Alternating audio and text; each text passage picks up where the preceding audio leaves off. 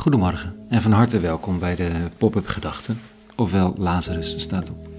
Ik ben Rikke Voorberg en ik schrijf overwegingen om de dag mee te beginnen. Vanochtend met de titel Binnen en buiten is opgeheven. Pop-Up Gedachten dinsdag twintig oktober tweeduizend twintig.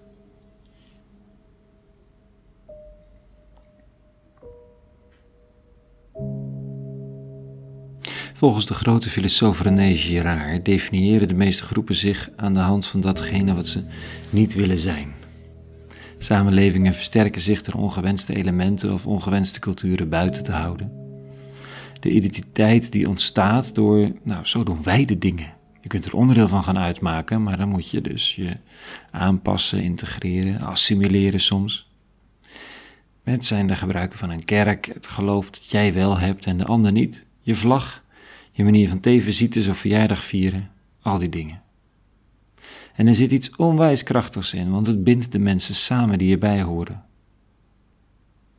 En het is ook ingewikkeld, want het sluit zomaar mensen uit als die anderen. We zien het heel sterk in de manier waarop sommigen onderscheid maken tussen verschillende beschavingen. Je hebt onbeschaafden en beschaafden, of je hebt de westerse wereld met haar vormen en de oosterse wereld, en die worden dan als incompatible beschouwd. Daarom moet je opvangen in de regio, of moet er een verlichte vorm van de islam worden ontwikkeld, of moet je niet te veel van dat soort mensen, hoor het woord, in ons land. Want dat zou het evenwicht kunnen verstoren en de insiders in de minderheid brengen. Het Joodse volk heeft ook altijd zijn cultuur bewaard, en nauwgezet ook. Weet dat je anders bent dan de anderen, ken je geschiedenis, de keuzes van je voorouders, weet dat je niet zomaar op de aarde bent. En helder binnen en buiten. Niet lelijk, niet afwijzend, maar wel helder. Wie erbij wil horen, heeft een lange weg te gaan. En er is iets begrijpelijks, maar ook iets vreemds aan dit alles, omdat het natuurlijk ook enigszins kunstmatig is. In gesprekken met mensen ver buiten de grenzen van onze cultuur en gewoontes vind ik soms meer overeenkomsten dan met de buurman op het tuinpark. Soms. Toch zit die buurman in mijn taalveld en cultuur en beschaving, en die ander niet. Ben ik dan een oikofobe cultuurvernietiger, of is het concept van beschavingen en het grote verschil daartussen artificieel? Is het mogelijk de bron te eren waaruit je bent opgevoed en opgegroeid, het huis dat je heeft voortgebracht, zonder een al te gemakkelijk onderscheid te maken tussen het eigene en het andere? Jezus die roept ergens, in heel, of, zo'n groot geloof heb ik in heel Israël niet gevonden. Een vrouw buiten de grenzen van de gemeenschap, die hem op een prachtige manier van repliek dient.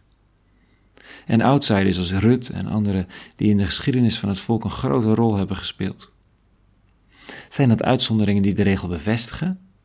Of zijn het manieren om de harde vanzelfsprekendheid van het binnen- en buitendenken te bekritiseren?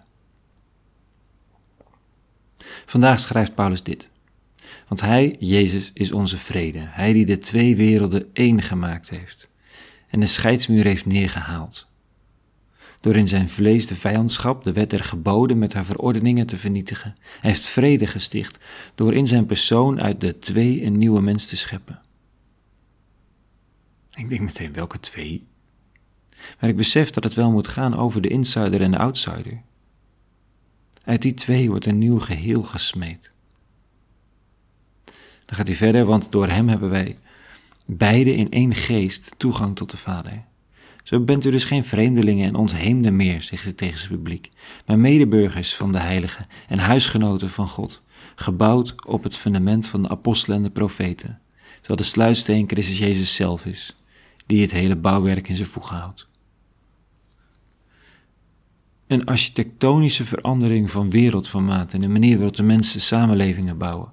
Niet langer is de geschiedenis en de roots bepalend, maar waar je in gelooft. Opeens zijn de uit de klei getrokken Noorderlingen kinderen van Abraham, die toch echt uit die andere beschaving kwam. Een universeel denken, met de mens als eenheid, die elkaar onderling altijd kan herkennen, huisgenoten van God. Dat is even slikken voor de insiders, en het is vreemd voor de outsiders, maar voor hen die met heel hun hart vrede zoeken, is het een gouden kans. Tot zover de pop-up gedachten van vanochtend. Een hele goede dinsdag gewenst en vrede en alle goeds.